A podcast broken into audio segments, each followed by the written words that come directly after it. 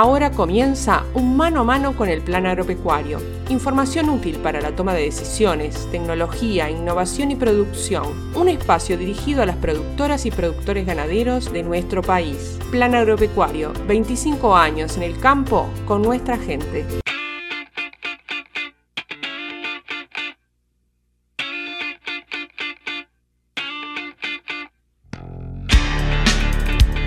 Bienvenidas y bienvenidos a una nueva emisión de Mano a Mano con el Plan Agropecuario. Es un gusto estar compartiendo esta media hora de información con todas y todos ustedes a lo largo y ancho del país, llegando a, todo el territorio de la República a través de Radio Carve, a través también de Radio del Oeste, de Colonia de Nueva Albesia, Radio Tabaré de Salto y la Hora del Campo. Les comentamos que vamos a estar compartiendo información pertinente para la época Primero vamos a estar charlando sobre la ejecución del proyecto Gestión del Pasto, una evaluación realizada por su coordinador, el ingeniero agrónomo Marcelo Pereira, sobre cómo está funcionando, qué se ha realizado ya promediando el proyecto, actividades abiertas, también algunos resultados que vamos a estar compartiendo. Más tarde vamos a tener la palabra de la ingeniera agrónoma Graciela Quintanz, técnica investigadora del Instituto Nacional de Investigación Agropecuaria, para conocer algunas recomendaciones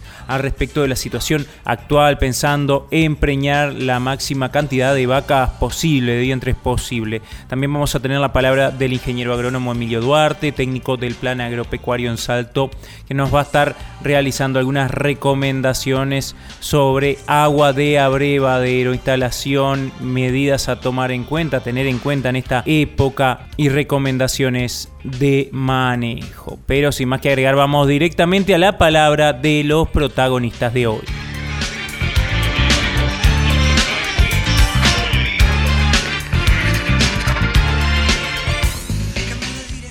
Estuvimos conversando con el coordinador de proyectos gestión del pasto, el ingeniero agrónomo Marcelo Pereira, sobre lo que se ha venido realizando en el marco de este proyecto. Ya estamos a mitad de la ejecución de esta iniciativa, este FPTA 356, que busca conocer cómo se relaciona eh, el manejo del pasto con el resto de las dimensiones, de los factores, de los aspectos que involucran un sistema ganadero. Buen día Marcelo, es un gusto estar conversando contigo.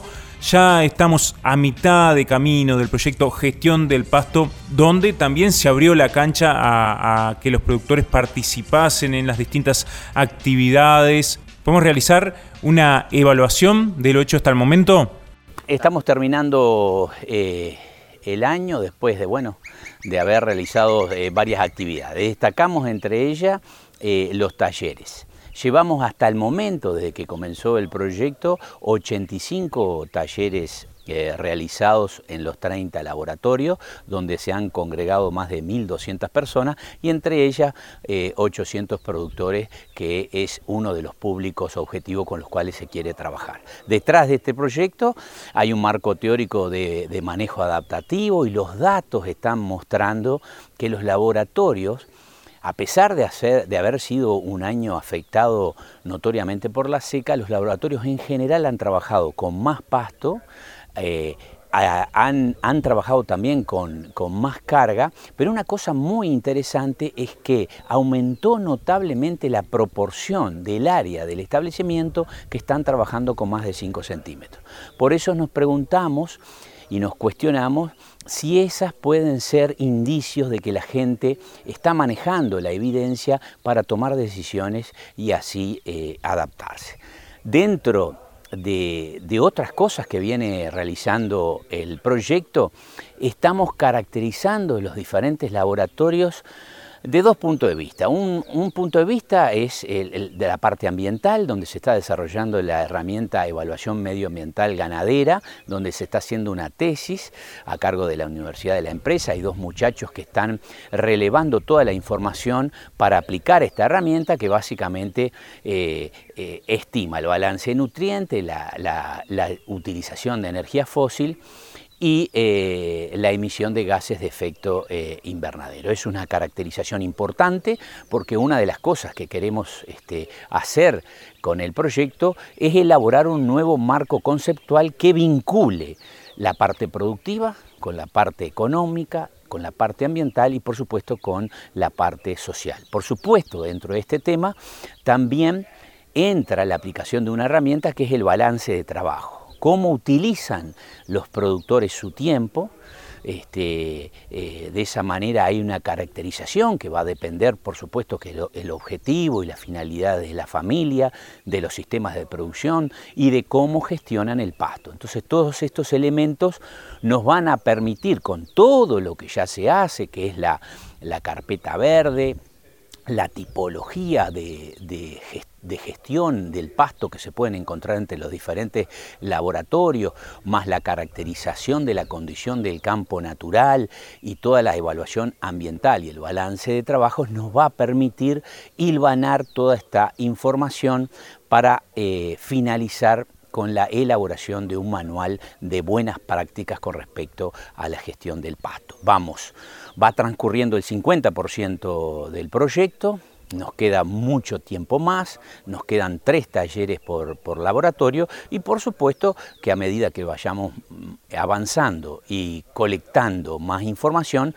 bueno, nos darán nuevos indicios eh, de tratar de mejorar nuestro entendimiento, por un lado, de cómo los ganaderos gestionan el pasto y por otro lado, brindar evidencia para que los productores eh, discutan con datos y así tomen decisiones eh, tácticas estacionales para adaptarse a lo que está pasando en el momento. Marcelo, imagino que ya hay algunos resultados. ¿Podemos adelantar alguna conclusión o por lo menos lo que se ha visto hasta ahora, alguna generalidad que se pueda compartir respecto del proyecto? Una de las cosas muy primarias que se puede inferir es que el nivel de empotreramiento está muy vinculado con la cantidad de pasto que manejan los establecimientos por encima de 5 centímetros y esta, esto que nosotros le llamamos forraje rápidamente disponible, está muy vinculado con la producción de carne. O sea que hay tres elementos que se vinculan, por ahora se están vinculando eh, fuertemente, que si bien parece una obviedad, es lo que está dando este, lo que ocurre en los laboratorios. No es menor el dato de, las subdivisiones, que siempre hemos alentado a realizar este, subdivisiones, y por supuesto que eso condiciona con la cantidad de pasto este, que se está trabajando, que puede ser fácil y rápidamente cosechable por los animales y eso indudablemente repercute o impacta en la producción eh, de carne. Y por otro lado, también estamos este, eh, encontrando que hay eh, una tipología de, gestión con respecto a la gestión del pasto que profundiza la que ya había encontrado el plan agropecuario eh, a comienzo de este siglo. El plan había encontrado que había dos grupos, un grupo proactivo que fundamentalmente miraba el pasto, un, grupo más bien reactivo que fundamentalmente miraba el ganado, la condición del ganado, y ahora hemos profundizado a, través de un estudio eh, que eso se divide en varios grupos más. Aparece un grupo que tiene una mirada de conjunto que se asocia con pastoreos controlados. Hay otro grupo de productores que miran fundamentalmente el pasto y a partir de ahí se desarrolla todo. Hay otro grupo que está muy interesado en medir, que lo fundamental es medir y cuantificar. Eso constituye un macrogrupo que le hemos llamado, o un gran grupo que le hemos llamado proactivos, que gente, gente que en general es la que predomina en los laboratorios, y le hemos llamado proactivos racionales. Y por otro lado hay un, macrogrupo que este, también, por supuesto, son racionales, se puso el nombre de racionales reactivos e involucra gente que tiene un gran poder de observar, que para ellos con la observación eh, basta para tomar decisiones, y también el grupo que continúa mirando este, eh, el ganado. Esto, estos son diferentes tipologías. No quiere decir que unos sean mejores eh, que otros. Son diferentes formas de pensar con respecto a eh, la gestión del pasto. Y eso para una institución de extensión como nosotros es muy importante porque tenemos que ir con productos diferentes para cada macrogrupo. La regla podrá servir para aquellos que les interesa medir. Ahora, mirar la pezuña del ganado le puede servir a aquellos que son grandes observadores. No hay ni mejores ni peores, sino que hay diferentes formas de gestionar el pasto. Bueno, más que claro, esperamos los próximos eventos, los próximos talleres, actividades que se van a estar realizando a partir de fin del verano. El primero ya les vamos comentando que se va a estar realizando el 3 de febrero en el establecimiento Ñapindá, en Sarandí del G, departamento de Durazno, en el establecimiento de la familia Echenique. Un evento, este, esperamos sea acompañado por muchos productores de la zona y también de todo el país. Agradecemos a Marcelo justamente por haber estado presente en mano a mano con el plan agropecuario. Bueno, eh, realizando un pequeño resumen de este proyecto gestión del pasto tan importante para el plan agropecuario. Nosotros continuamos con más mano a mano con el plan agropecuario.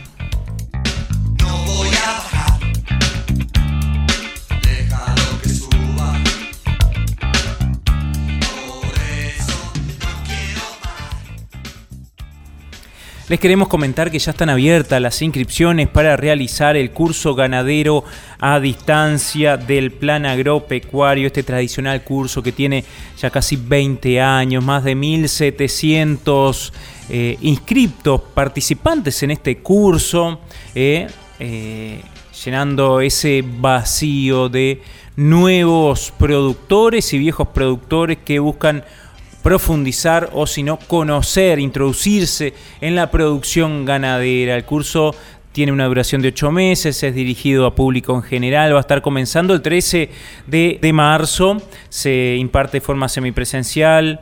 Los tutores, quienes van a estar orientando el curso, prácticamente es todo el equipo técnico del plan agropecuario, va a estar coordinado por el ingeniero agrónomo Ricardo Barbat y les recordamos que es limitado el cupo de participantes justamente con el objetivo de brindar la mejor atención posible a los estudiantes. Inscripciones hasta el 27 de febrero y toda la información necesaria para conocer eh, la forma de cursada, cuáles van a ser las temáticas, el calendario, cómo, cuál es el objetivo también, forma de participar, inscripciones, etcétera, a través de la página web del Plan Agropecuario en planagropecuario.org.org Uy, nosotros continuamos con más mano a mano con el plan agropecuario, ahora para estar charlando con la ingeniera agrónoma Graciela Quintanz.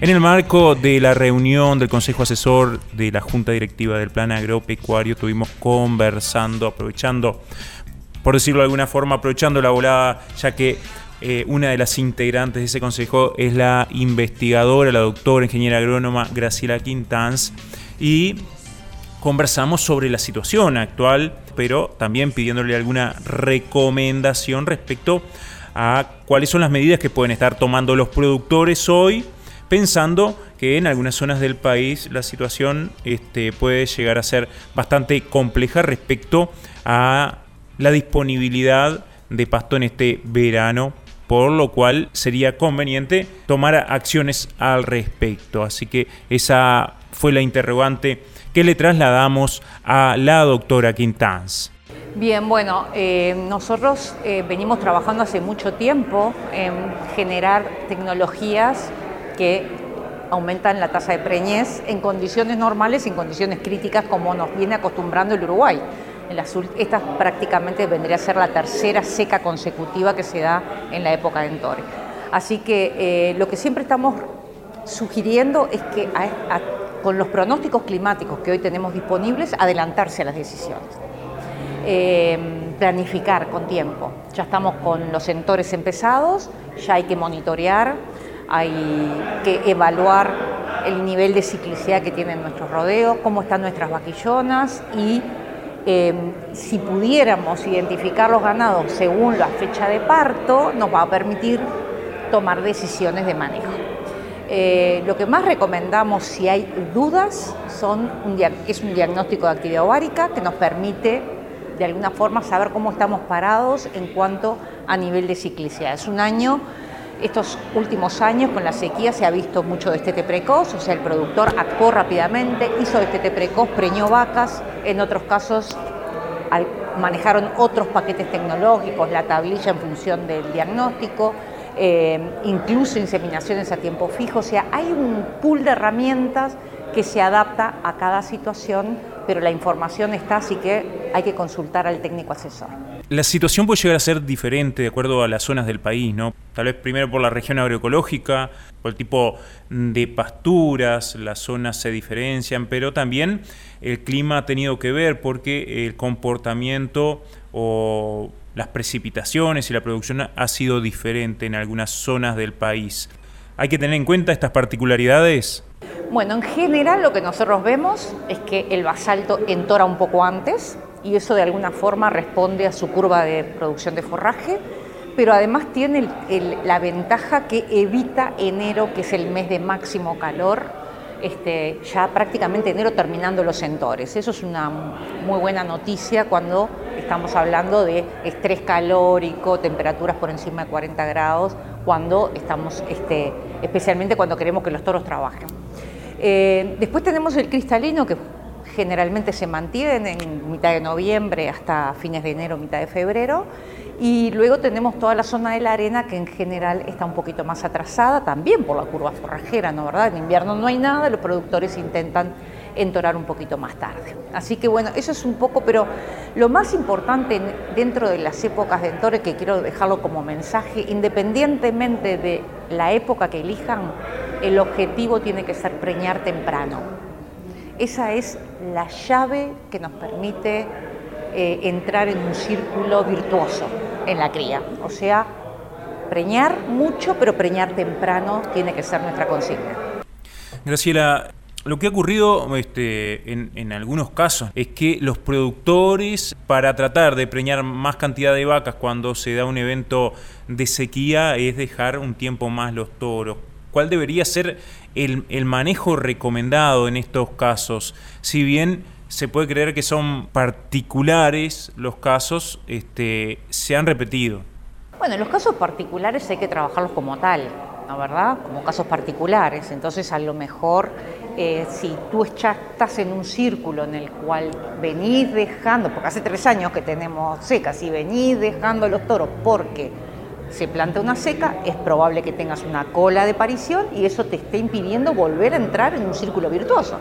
Entonces tenés tu cola de parición, volvés a dejar los toros más tarde. Entonces creo que en ese sentido hay que mirar cada situación. En general, aquel productor que está eh, manejando un poco más ordenado los rodeos, este, no queremos decir fecha fija, porque a veces podemos estar pensando en sacar los toros y empieza una ola de celo. Bueno, si empieza una ola de celo el 15 de febrero, cuando es el momento que estábamos por sacar los toros, obviamente el sentido común nos hace dejar pero, no, pero, pero, pero evaluar muy bien cuánto nos cuesta entrar en ese círculo este, y cuándo es el momento de empezar a ordenar nuestro rodeo para salir de ese lugar.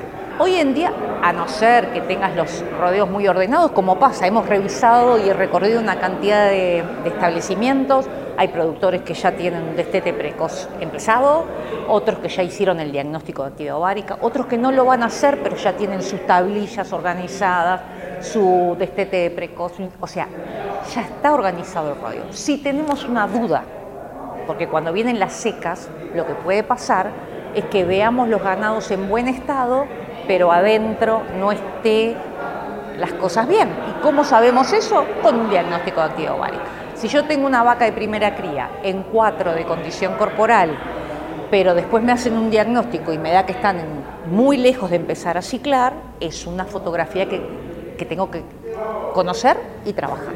Muchas gracias, Graciela. Gracias a ustedes.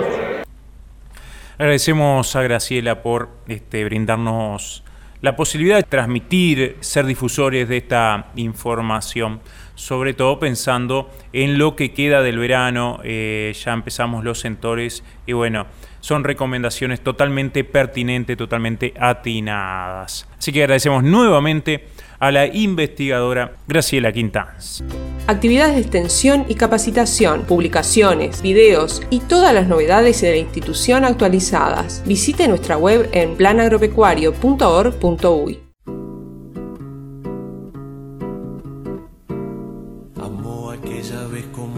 fuese última.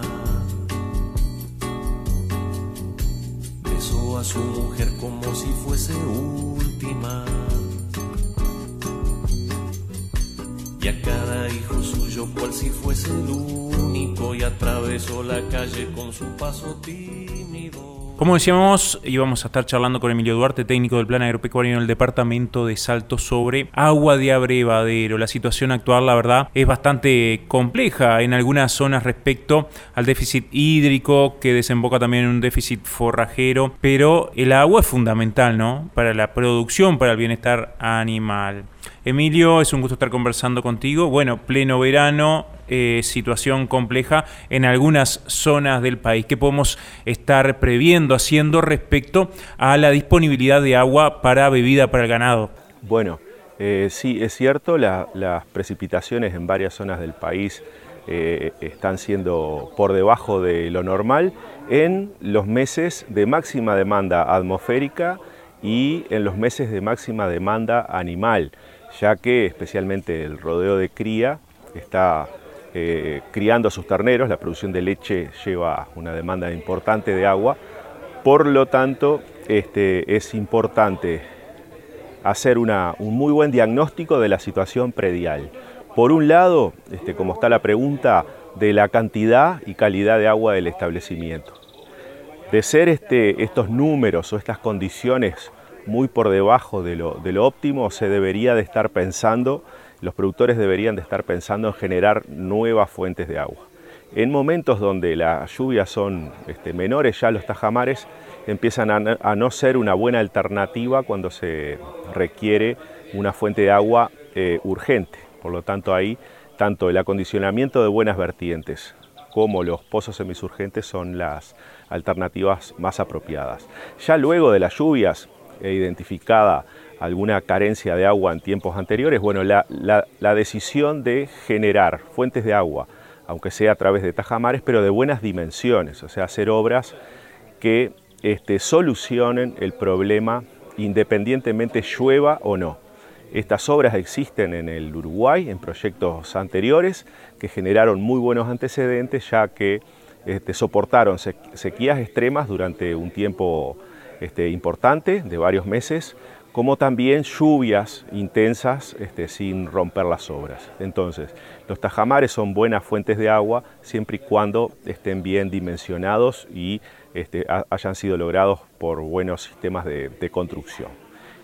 y por otro lado, bueno, fuentes de agua urgentes, hoy en día con los equipos modernos que se disponen eh, que disponen las empresas que se, realizan, que, se dedican a realizar estas obras, este, bueno, en un tiempo bastante menor, de, algunas horas, en un mediodía, este, si existe agua subterránea se puede lograr.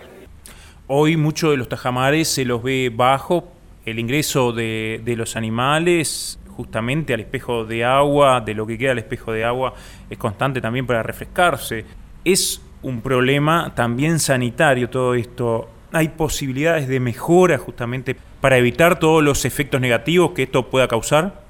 Bueno, sí, los tajamares que se proponen no solo es de buenas dimensiones este, y bien construidos, sino que por supuesto, o sea, el alambrado perimetral que impide el acceso directo es uno de los componentes del tajamar como fuente de aguada, eh, justamente para preservar la calidad en el momento que más se necesita el agua. Este, justamente la, pérdida de calidad es extrema, este, ya cuando la, sequía o la falta de lluvias eh, ya se ha, se ha eh, transportado en el tiempo, estamos este, con varios meses que no llueve y bueno, el, Tajamar tiene poca altura y es justamente cuando el, ingreso de los animales, este, todo ese barro, este, más las heces, la orina, hacen una pérdida de, calidad muy rápidamente. Por lo tanto, el alambrado perimetral y las tuberías que pasan por debajo del terraplén, este, derivando el agua hacia los, hacia los bebederos, este, es lo que se propone en estas, en estas fuentes de agua.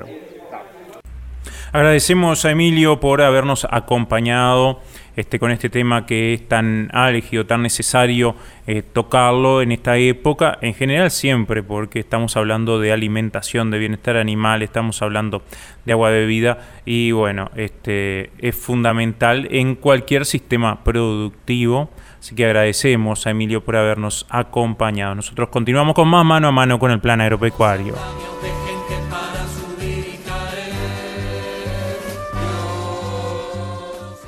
Amigas y amigos, ha sido un verdadero placer haber compartido este programa de mano a mano con el plan agropecuario, llegando a todo el país a, través de Radio Carve, a, la zona centro-sur y oeste, a través de Radio del Oeste de Nueva Albesia y eh, toda la zona litoral norte y norte mediante Radio Tabaré la hora del campo. Nosotros les esperamos la próxima semana ya finiquitando, finalizando este 2022. Seguramente vamos a tener la palabra del presidente de la institución realizando una evaluación del año y también eh, comentándonos qué se viene en este 2023 que se aproxima. Les esperamos aquí nuevamente para seguir compartiendo información que brinda el Plan Agropecuario, una institución de extensión dedicada a la producción ganadera. Hasta la próxima semana.